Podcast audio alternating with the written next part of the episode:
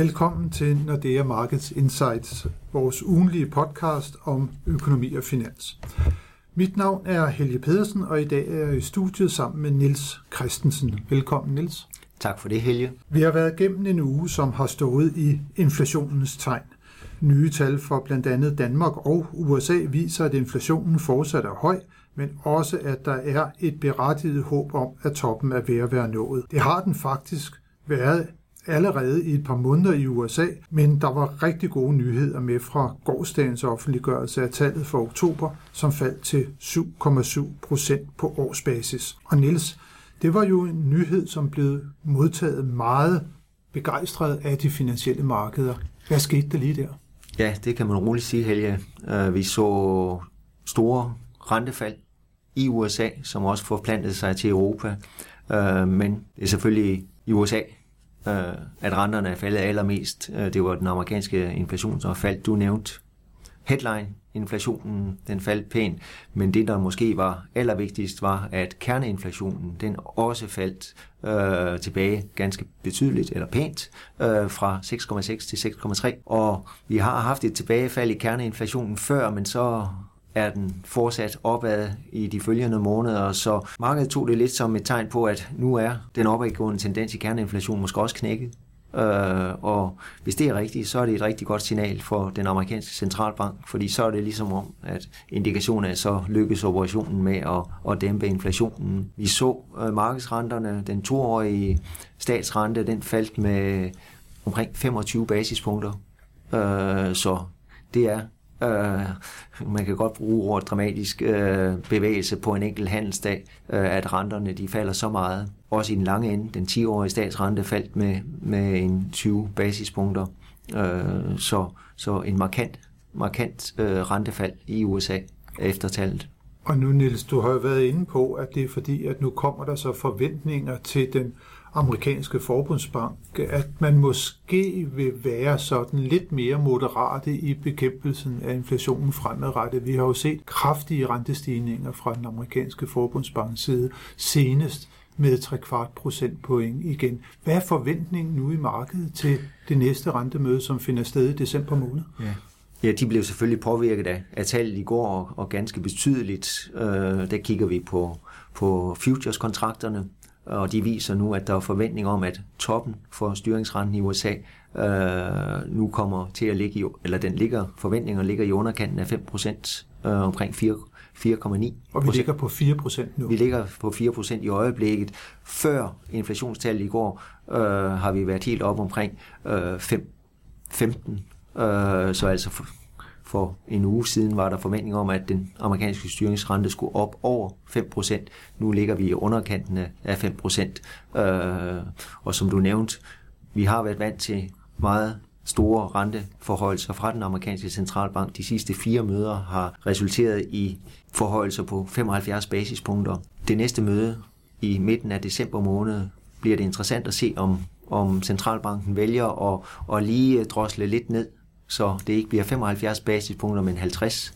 Det var sådan set markedsreaktionen i går, at nu forventer man mere, at, at det ligger til 50 øh, basispunkter på rentemødet øh, i december måned, og så giver det også anledning til at forvente fremad, eller når vi kigger ind i 2023, øh, at de renteforholdelser, forhøjelser, der venter til den tid, øh, bliver af lidt øh, mindre størrelser. Og det var jo så også en nyhed, kan man sige, der blev rigtig godt modtaget også på, på aktiemarkederne.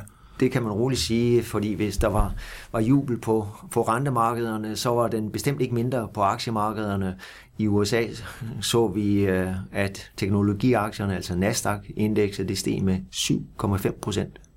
Det, jeg kan ikke huske, hvornår det er sket øh, sidst. Øh, øh, og også når vi ser bredt øh, på de amerikanske aktier, Standard Poor's 500, en stigning på 5,5 procent. Mm. Øh, og heldigvis smittede det af på de danske aktier, så vi så også en, en pæn stigning i C25 på over 3 procent.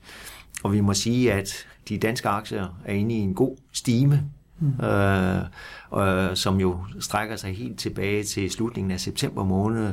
med det fald, vi har set i gaspriserne, energipriserne, mindre bekymring for, for vækstudsigterne i, i, i Europa, har jo gjort, at, at de europæiske aktier har haft det rigtig godt øh, de seneste 4-5 uger. Øh, alene C25 er jo steget med er det en 17-18 procent. Mm. Øh, så, så, så der har der virkelig været, været positive tendenser her i, i efteråret. Ja, så vi ligger i hvert fald nu jeg har lige set det også for de europæiske aktier på det højeste niveau siden september måned. Ja. Så det ja. er en stor gevinst, som ja. der har været også bredt på, på aktiemarkederne her på det ja. seneste. Og det er der i hvert fald en, en meget positiv øh, øh udvikling med Niels. Udover at der var store reaktioner på, på rentemarkederne, på aktiemarkederne, så er der jo også det sidste og ikke mindst vigtige finansielle marked, valutamarked. Der var der også gang i den. Ja, det var tilsvarende øh, stor bevægelse, og ikke overraskende, i den amerikanske valuta, altså dollaren, øh, med lavere renter i USA og med store aktiekursstigninger, ja, så var der kun én vej for dollaren, og det var nedad. Øh, før vi fik inflationstallet i går eftermiddags, der kunne man købe en dollar for, for eller man skulle betale 7,48, øh, og her til, til i morgen, ja, så var den faldet med, til 7,25.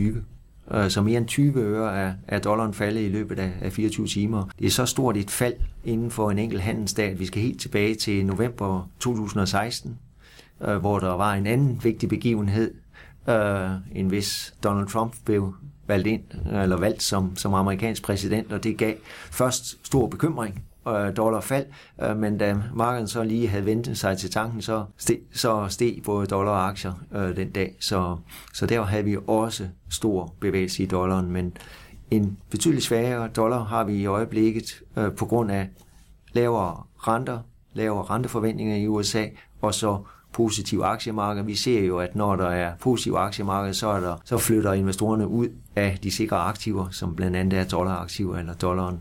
Øh, så det er, er det reaktionsmønster, vi, vi kender. Og denne her øh, tiltagende risikoappetit, Niels, nu når hvad er vi snakker om valutakurserne, der er der jo også nogle af de skandinaviske valutaer, der sædvanligvis er stærkt eksponeret over for investorernes risikoappetit.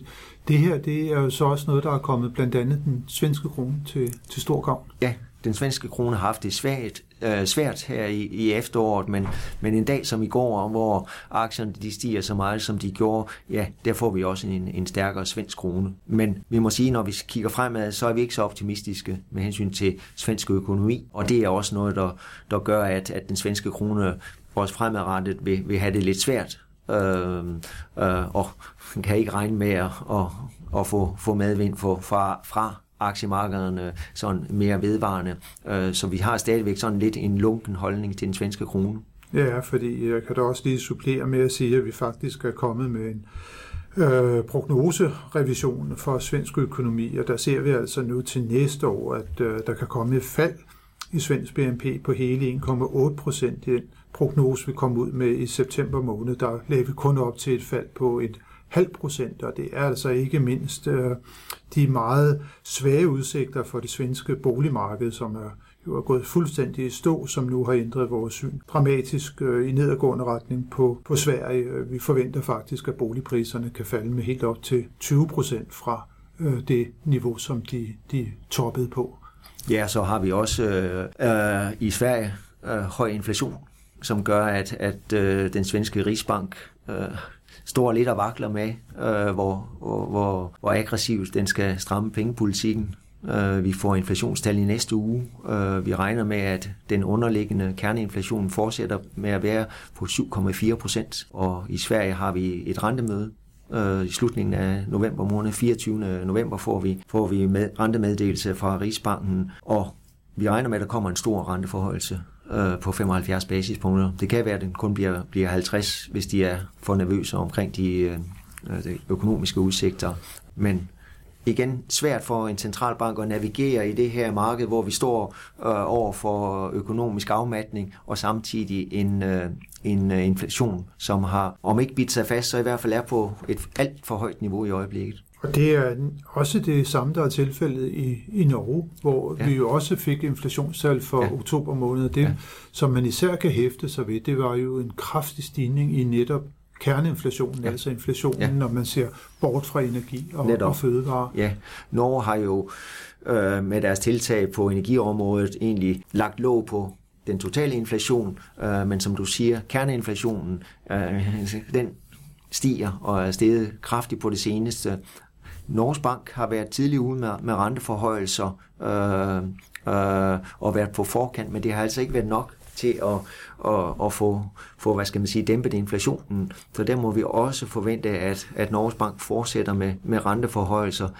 Øh, de er jo sådan lige droslet kadencen ned, eller størrelsen af deres renteforhøjelser til, til 25 basispunkter, efter de, de havde en række forhøjelser med 50 basispunkter. Og der er vi sådan lidt i syv sind med øh, hensyn til det næste rentemøde, øh, om de vil hvad skal man sige, om jeg så må sige, fastholde kun at hæve med 25 basispunkter, eller nu det høje inflationstal kunne få dem til at, og, og, og hæve med 50 basispunkter. Alligevel så har vi en lidt svagt øh, norsk krone. Den har ikke rigtig, ligesom øh, den, den svenske, kunne, kunne drage fordel af, af en, øh, hvad skal man sige, øh, den positive risikoappetit. Det har ellers også været en faktor, som, som øh, har været positiv for, eller haft betydning for den norske krone. Vi har en norsk krone, som ligger nede omkring 72 øre. og Det er, det er ikke voldsomt højt, øh, når vi ser på, på norsk økonomi generelt, øh, norsk renteniveau osv., så, videre, så burde den egentlig være øh, stærkere, end den er. Men det er nogle gange sådan, at, at små, små øh, valutaer har det svært, øh, hvis de falder ud af, af favør blandt øh, investorerne. Og små valutaer, der falder ud af valør hos, øh, favør hos hos øh, investorerne, der kan vi jo så øh, lige kigge mod vores øh, egen øh, situation. Vi har også en meget høj inflation i Danmark. Vi får også tal, eller har lige fået tal for inflationen i Danmark i oktober måned, 10,1 procent steg den til. Men Niels, det er jo fuldstændig ligegyldigt for den danske kronekurs, for vi fører jo fastkurspolitik herhjemme. Det, det, det man sige, at det er ligegyldigt for, for, for renten i Danmark. Det er ikke det, der betyder noget, øh, om inflationen er høj mm. eller, eller lav, mm. øh, hvad Nationalbanken gør med, med renten. Det er, som du siger, det er fastkurspolitikken, der, der fastlægger det. Øh, og det har vi jo netop haft øh, øh, begivenhed med, hvor Nationalbanken undlod, undlod øh, at følge øh, ECB en til en med den renteforholdelse, der kom i, i slutningen af oktober måned. Og det afsted kom jo en udvidelse af rentespændet øh, mellem eurozonen og, og, og Danmark, øh, og gav en svækkelse af, af den danske krone, øh, ligesom Nationalbanken ønskede det. Men vi må så konstatere her nogle dage senere, 14 dage senere, jamen der er kronen igen ved at blive stærk. Øh, og det rejser selvfølgelig det spørgsmål, når nu vi ser frem til en ny renteforholdelse fra ECB i december måned, vil Nationalbanken så igen undlade at følge en til en. Øh, der er nogle uger inden det, øh, det rentemøde finder, finder sted, så, så afhængig af, hvordan kronen øh, gebærder sig i den periode, bliver der, bliver der behov for, at Nationalbanken skal intervenere her i november måned, øh, så, så trækker de op til, at Nationalbanken igen ikke følger øh, ECB en til en øh, til december. Mm, og vi kan vel også konkludere med sådan det meget stærke danske økonomi, især når det er, at vi kigger på udenrigshandel. Vi har et kæmpe overskud på betalingsbalancen, og ja. udlandet skylder os en forfærdelig masse penge. Jamen så er der jo sådan et underliggende øh, opskrivningspres på kronen, som så må imødegås i form af, at man holder en underrente. Og det, ja. som du siger, det er den underrente. Det kan godt være, at den skal være endnu mere udtalt, end den er det for tiden. Ja, det, det kunne sagtens være resultatet. Så en spændende situation der for, for dansk økonomi også. Men øh, Niels, hvis vi lige her til allersidst øh, skal kigge ind i næste uge. Vi har allerede været inde på et af de vigtige nøgletal, der kommer. Det er for svensk økonomi. Ja. Det er inflationen for oktober måned, som offentliggøres på tirsdag. Jamen så er der altså ud over det også en række interessante nøgletal, måske ikke af kæmpe betydning for udviklingen på de finansielle markeder, men i hvert fald interessante som indikationer af, hvor bevæger økonomierne sig hen. Vi får nemlig flashindikatoren for væksten i dansk økonomi for tredje kvartal øh, på på tirsdag også, og også for euroområdet, der har vi jo allerede fået forløbige tal. Der var faktisk fremgang i euroområdet ifølge det tal på i, i, i tredje kvartal. Det bliver meget spændende at se, om det også vil være tilfældet i Danmark. Der er tegn på, at vi måske øh, er inde i en periode, hvor at øh, væksten den kan gå hen og blive, blive negativ. Så får vi finansanalytikernes vurdering af tysk økonomi set i W-tallet. Altid en god strømpil for, hvor tysk økonomi bevæger sig hen. Og så på onsdag, der kommer der tal for den britiske inflation for oktober måned. Også spændende at se den stund, at Bank of England jo også har et inflationsmål, og jo også er gået voldsomt aggressivt øh, til værks på et tidspunkt i bekæmpelsen af inflationen, men der er måske nye toner på vej fra, fra Bank of England omkring det. Det var der i hvert fald på det seneste ja. møde, øh, hvor de ganske vist hævede renten med 75 basispunkter, men også så klart signalerede til markedet, at de renteforventninger, der lå i markedet, var alt for aggressive. Øh, øh, en, en klar indikation om, at, at øh, centralbanken ikke forventer at hæve renten helt så meget, som markedet på det tidspunkt forventede. Øh, så, så et højt inflationstal, igen, det vil stille Bank of England i en, en svær situation. Og kan få betydning for udviklingen i det britiske pund. Absolut. Og så får vi altså også på onsdag detaljhandelstal for USA. Det skal blive spændende at se, om privatforbruget og husholdningerne i USA fortsat øh, er ved relativt godt øh, mod, som tilfældet har været det hidtil i år. Og så får vi altså på torsdag de endelige inflationstal for euroområdet. I oktober måned sagde de forløbige tal jo en inflation på 10,7 procent, og det skal blive spændende at se, om der bliver ændret ved det tal. Og så får vi en ret vigtig ledende indikator for amerikansk økonomi, nemlig det påbegyndte boligbyggeri også på torsdag. Så absolut igen en uge med mange vigtige nøgletal, som vi står overfor. Tak, Niels, for at være med i dag, og tak til alle jer, som har lyttet med.